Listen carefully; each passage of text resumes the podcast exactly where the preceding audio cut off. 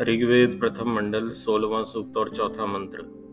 उपन सुतमागहे हरिभ्रेन्द्र केशिभि सुते हित्वा हवामहे।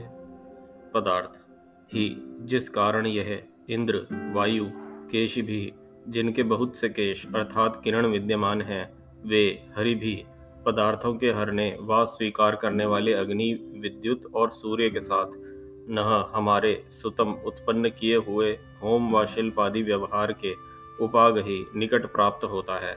इससे त्वा उसको सुते उत्पन्न किए हुए होम व शिल्प आदि व्यवहारों में हम लोग हवा महे ग्रहण करते हैं। भावार्थ, जो पदार्थ हम लोगों को शिल्प आदि व्यवहारों में उपकार युक्त करने चाहिए वे अग्नि विद्युत और सूर्य वायु की ही के निमित्त से प्रकाशित होते तथा आते जाते हैं। इस मंत्र में मुख्यतया ये बताया गया है कि ऐसा कोई भी कर्म जिसके अंदर हम किसी स्थूल पदार्थ को सूक्ष्म पदार्थ में बदल देते हैं और जब वो सूक्ष्म पदार्थ विद, आ, सब तरफ़ विद्यमान हो जाता है प्रसारित हो जाता है तो उसको प्रसारित करने में उसको फैला देने में या सबके उपयोग में लाने के लिए तीन मुख्य पदार्थों का योगदान होता है, जिनका नाम है अग्नि, विद्युत और सूर्य। जो सूर्य है, सूर्य की जो किरणें हैं, मुख्य रूप से वे अग्नि से ही निकलता है। आप सभी जानते हैं कि सूर्य पर न्यूक्लियर फ्यूजन एक रिएक्शन होता है, जिसमें कि लगातार विस्फोट होते रहते हैं और उस विस्फोट से जो एक दाहक शक्ति उत्पन्न होती है उसी का एक छोटा सा स्वरूप किरणों के माध्यम से पृथ्वी को प्राप्त होता है।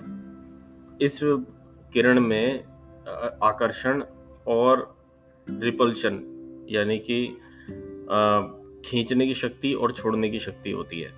तो जितने भी सूक्ष्म पदार्थ होते हैं, जब वो वायुमंडल में व्याप्त हो जाते हैं तो अपनी आकर्षण और छोड़ने की शक्ति से ये सब जगह पर आ जा पाते हैं।